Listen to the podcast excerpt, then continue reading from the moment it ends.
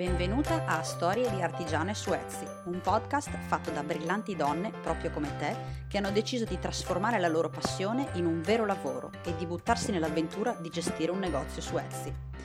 Io sono Antonella Sperandio e con l'aiuto delle mie ospiti ogni giovedì ti daremo consigli, ti racconteremo i segreti, il dietro le quinte, le difficoltà e i successi per darti di Etsy una visione dall'interno, un punto di vista vero e sincero. Per non perderti le storie di queste grandi donne, iscriviti al podcast oppure alla newsletter andando su www.antonellasperandio.com. Ma adesso cominciamo!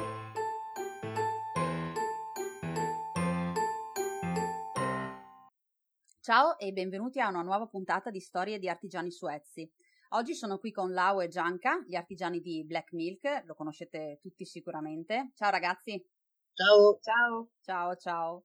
Grazie tantissimo di essere qui e di averci dedicato un po' del vostro tempo. Io direi di partire subito con eh, le presentazioni. Ci raccontate chi siete e cosa facevate prima di essere Black Milk?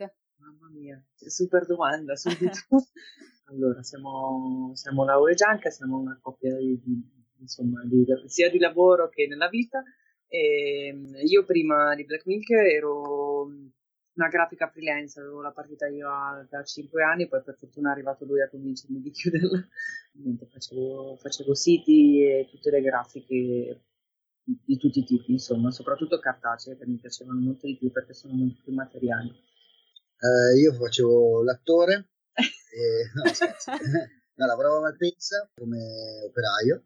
Dopo dieci anni, più o meno nove anni, stufo di turni, orari, di essere considerato un numero praticamente. E al ritorno da un viaggio che avevo fatto di qualche mese, ho conosciuto Laura e piano piano ho cominciato a imparare a cucire tutto, fino a quando mi sono appassionato a questo mondo. C'era anche la voglia di cambiare vita perché stufo insomma di, di lavorare per qualcuno, di, cioè comunque di non essere considerato insomma tante volte e niente, da lì avevo cominciato, insomma, piano piano, e poi è diventato sempre più serio, insomma, fino a quando ho mollato il lavoro e ho deciso di darmi al 100% al mio nuovo capo.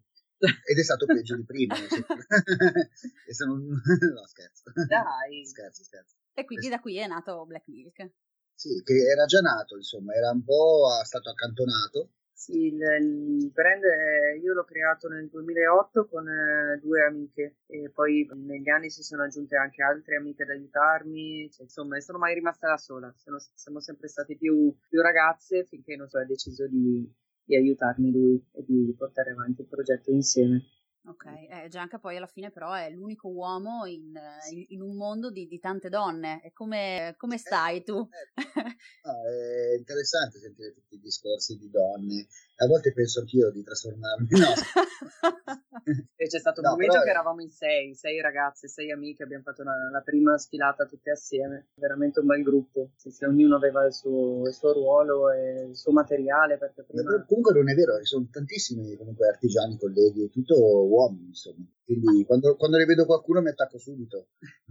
no, fai bene, no? Io li vedo fuori ai mercatini, eh, però fanno l'apparizione un attimo, tipo in, in, aiuto, e tu invece ci sei sempre. Ogni volta che ti vivi incontro ai mercatini, tu ci sei, presidi, sei, sei presentissimo. Sì, perché diciamo che la parte dei mercatini è la parte più bella, insomma, del, di questo lavoro, andare in giro, comunque conoscere la gente, vedere i black milkers, insomma, più che la parte del laboratorio. A me piace più quella, insomma. Il, il, il contatto diretto con la gente.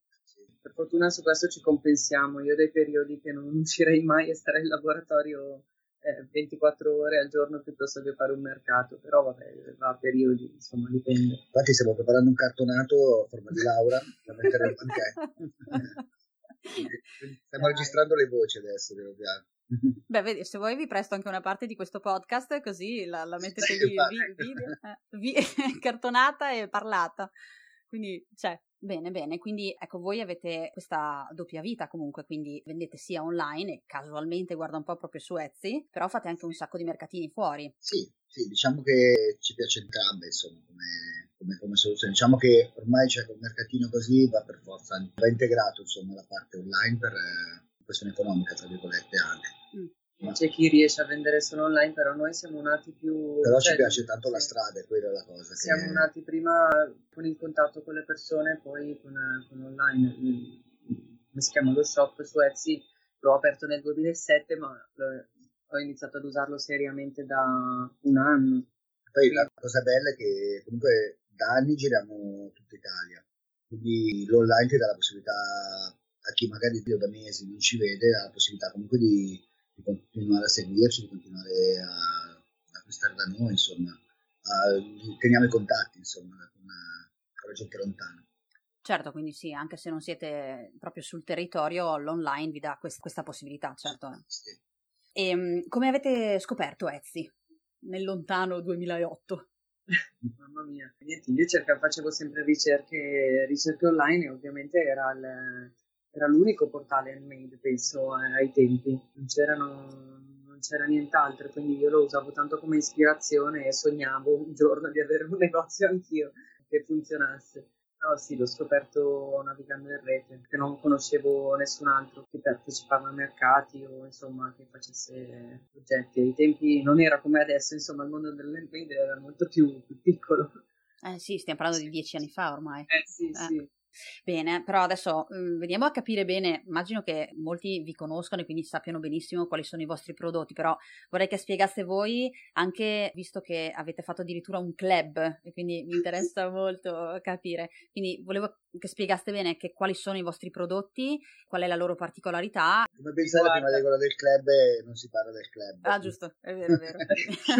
Fight Club facciamo borse, eh, cioè diciamo borse, borse zaino, zainetti, marsupi, stine, tutto con i, con i, tessuti che compriamo durante i viaggi, sia quando siamo in giro in vacanza, sia quando siamo in giro per i market. Anche so, un sacco di cose piccole, sono, sono tantissime. Eh, bustine porta tutto, o beauty, o per, poi magari certi oggetti li togliamo per un tot di tempo, poi li reintegriamo. Insomma, diciamo che ci piace fare cose versatili, utili, che si possono usare magari in più modi, che possono aiutare nella vita quotidiana, insomma, quella l'idea. Sì, sì. Gli oggetti infatti sono quasi tutti trasformabili, componibili, in modo che si possano usare in più modi. Insomma, anche tipo la poo bag è una bustina che si può usare sia come porta sacchettini per per i cani sia come porta tessere che come porta monete. Poi ci piace fare un oggetto che fine a se stesso solo per una, per una cosa sola. Poi il bello è che i clienti invece trovano altre funzioni, tipo il segnalibro come presina per le pentole. no, vabbè. È meglio di no.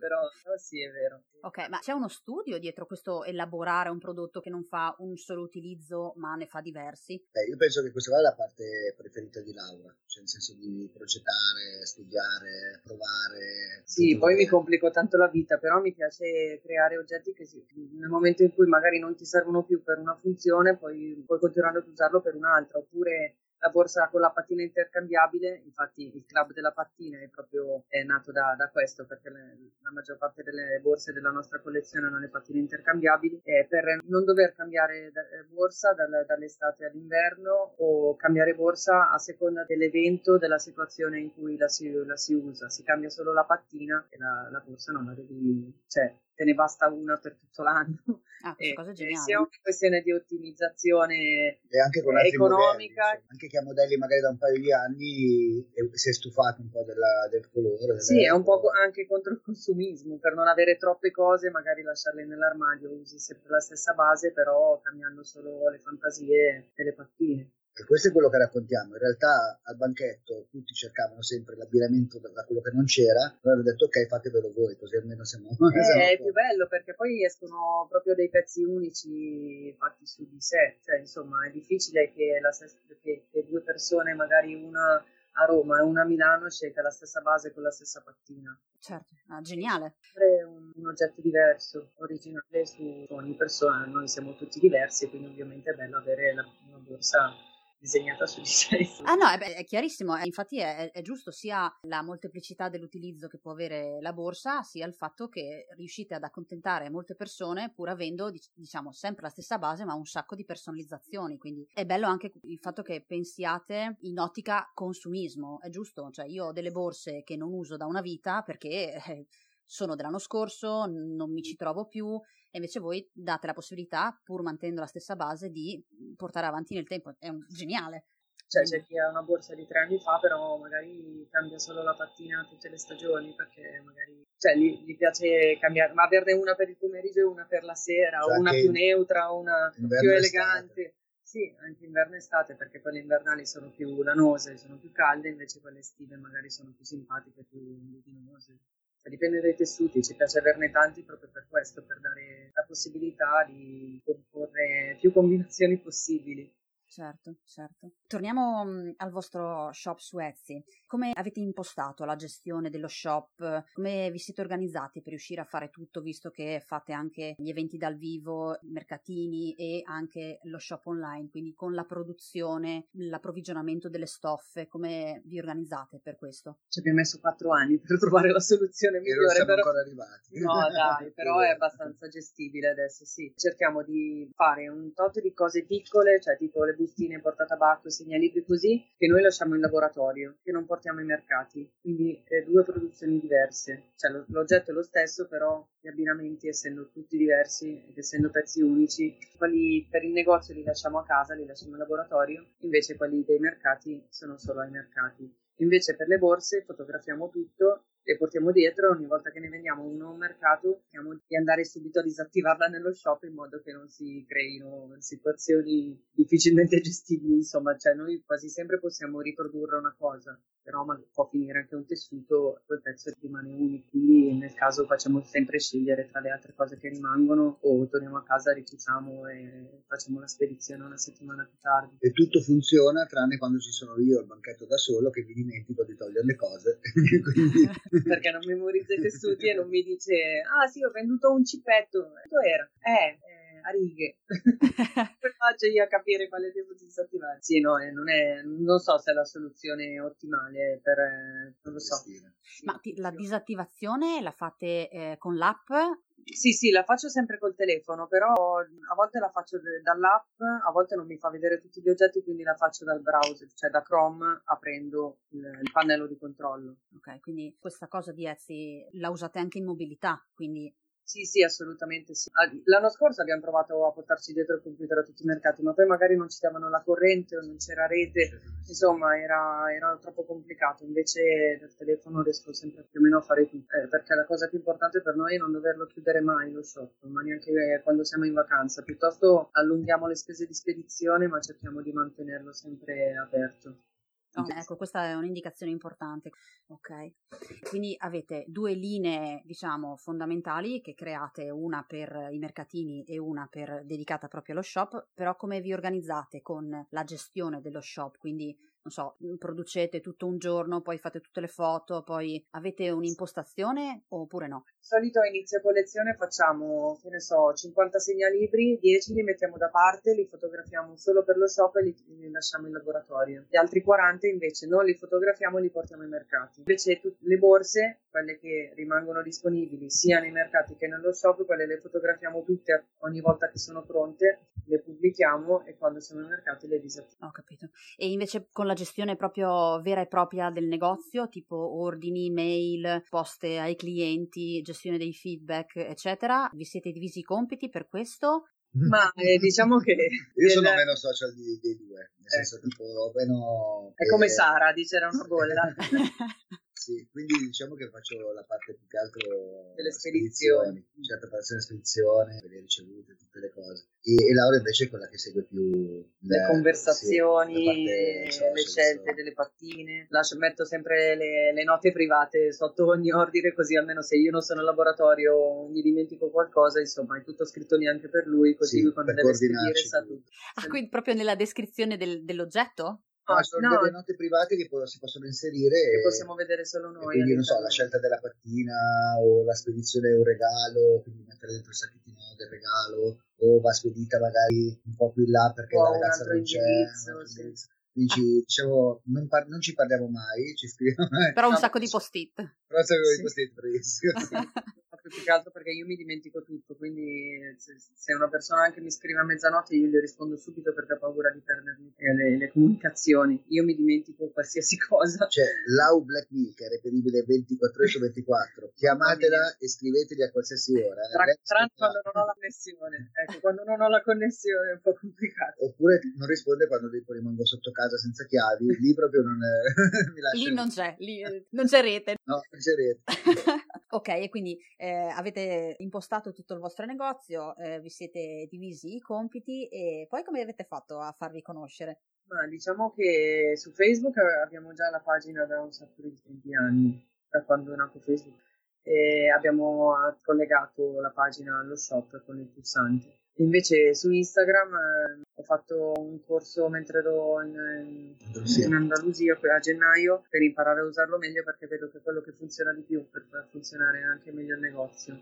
E di solito cerco di mettere le foto sia su Instagram collegate poi allo shop sia nelle, negli aggiornamenti che si possono fare nel negozio di Etsy. Cioè sì, si possono mettere le foto e collegare direttamente l'inserzione. Sì, dici dall'aggiornamento che si fa nell'app di vendita. Adesso è da un po' che non lo faccio perché non ho, non ho abbastanza tempo, però di solito quando ho tempo cerco di collegare anche quello. Poi comunque anche durante i mercatini, i mercati, le fiere così, ormai la domanda classica è avete il negozio online e anche da lì insomma sul volantino abbiamo sull'indirizzo del negozio e spesso arrivano anche da lì insomma. Ah, bene, quindi anche di persona vi chiedono se c'è sì, l'online. Sì, la maggior parte delle persone ci rispondono che comunque conoscono Etsy e quindi questo vuol dire che sanno già usarlo. Certo, certo, infatti, esatto. Beh, essendo quello, diciamo, come avete detto bene voi, è il più conosciuto adesso e fra, fra poco resterà anche l'unico, visto anche le recenti acquisizioni. Ah, mi sa che sono rimasta indietro ha acquisito da Wanda qualche tempo ah. fa e mm, adesso da Wanda chiuderà mi sembra il 30 di agosto mm. e, sì, e poi l'anno scorso che ha acquisito anche Little Market sì quello sì quello l'avevo seguito infatti anche io avevo un piccolo shop su Little Market eh, adesso è tutto dentro Etsy sì ma è meglio almeno si canalano le forze tutte in un canale unico.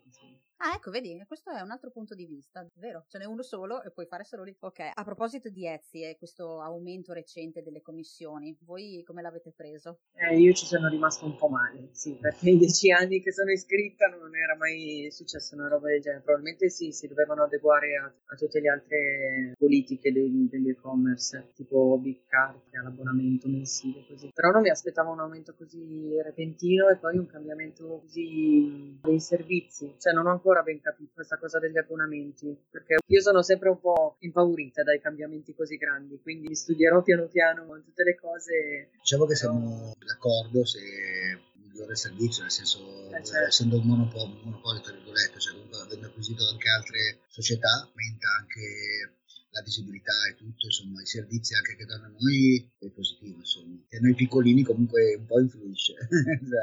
Quindi a voi sposta questa, questo aumento di, di, percentuale che hanno messo anche sulle spedizioni? Sì, più che altro perché noi non riusciamo ad avere dei, dei prezzi diversi sia al mercato che online. C'è chi lo fa di avere prezzi diversi, che ci sono poi più tasse da pagare. Però noi abbiamo sempre puntato ad avere un prezzo unico dappertutto e per non incasinarci e insomma vedremo se dovremo cambiare qualcosa, dobbiamo capire. Ok, questa cosa è interessante, quindi voi non avete dei prezzi diversi per il mercatino e per l'online, è tutto uguale? Sì, alla fine noi calcoliamo anche che magari durante il mercato abbiamo il prezzo del plateatico, abbiamo il prezzo della benzina che mettiamo nel camper per arrivare in un posto. Del camper abbiamo... che si rompe spesso. Ecco, il casello e tutto e alla fine eh, do- dobbiamo riuscire a capire se le spese sono, sono, proporzionate un po' come quelle del mercato, cioè se influiscono di più o, o di meno, quelle, sia quelle del mercato che quelle della gestione del negozio, delle, delle percentuali. Solo che io i calcoli sono un disastro, quindi lo farò senza calcolo. Ah, cioè è una cosa che non avete ancora fatto, state... No, no purtroppo no. A livello tipo di gestione è da poco, insomma, che una cosa veramente seria che gestiamo in maniera sì, d'azienda, tra virgolette. Con l'ultima collezione abbiamo cominciato a calcolarci veramente i prezzi di spese, di tempo di fare, di materiale, singolarmente pezzo per pezzo. È una cosa che sta venendo fuori adesso, insomma, da un modo di gestire insomma un po' aziendale tra virgolette perché avevamo visto che all'inizio facendo un po' così non è, non è che ci andavamo proprio dentro come spese e costi entrate quindi adesso di calcolarci un po' farlo in maniera seria sì, sì, più che altro perché già anche a febbraio ho aperto la partita IVA. ok, no, e quindi voi siete partiti senza questo grosso studio sul prezzo, lo state facendo adesso? No, anche perché quando ho iniziato dieci anni fa, io da sola pensavo di arrivare a questo punto, sinceramente, ho cominciato facendo i prezzi un po' a caso, ma penso che lo facciamo tutti, insomma, all'inizio. E poi piano piano abbiamo dovuto ricalcolare tutto, di collezione in collezione. Quando è arrivato Gianca sapevamo che comunque la crescita sarebbe stata un po' più esagerata. Ma no, però, però sempre, insomma, da quando c'è lui che comunque ci crede tanto, ha voluto cambiare tutte le macchine, abbiamo preso il laboratorio, insomma, siamo cresciuti tanto e quindi abbiamo migliorato tutti i tessuti, abbiamo migliorato tutti i materiali, abbiamo, abbiamo più esperienza noi nel cucire, abbiamo fatto le fiere più grandi, insomma è, è, tutto proporzionato, quindi, quindi, i prezzi sono cresciuti con noi, diciamo, ma non perché ce la meniamo, siamo diventati più grandi, è perché abbiamo migliorato noi qualità di tutto insomma, sia la qualità del nostro modo di lavorare, perché abbiamo imparato un sacco di cose facendo, e anche la qualità proprio di, di tutti i materiali, partendo da, dal cursore della cerniera a, a, proprio tutti i tessuti. Non riuscirei mai a lavorare con gli stessi tessuti che usavamo anche solo tre anni fa. Certo, quindi oltre ad aver reinvestito credendoci nel vostro marchio, eh, avete anche imparato facendo da voi stessi praticamente, quindi avete fatto un percorso di crescita vostro personale. Sì, perché comunque anche stessa, lo stesso modello di borsa che abbiamo da quattro anni, ogni collezione è cresciuto, è migliorato, abbiamo cercato di farci dare consigli da, dai nostri clienti, abbiamo cercato di fare prima prototipi noi usarli. Ogni anno eh, magari facciamo la stessa borsa, tipo la, la, la Ginger, ma la miglioriamo ogni volta, diventa sempre più comoda, più resistente, durevole. Per la scelta del prezzo è anche cambiato il fatto che all'inizio, tre anni fa, comunque lavoravamo tanto con materiali di recupero, riciclo, di stock. Adesso, volendo aumentare comunque la qualità e la resistenza, insomma, tutto delle, dei nostri prodotti, siamo passati a prendere i materiali dalle, dalle ditte e quindi comunque abbiamo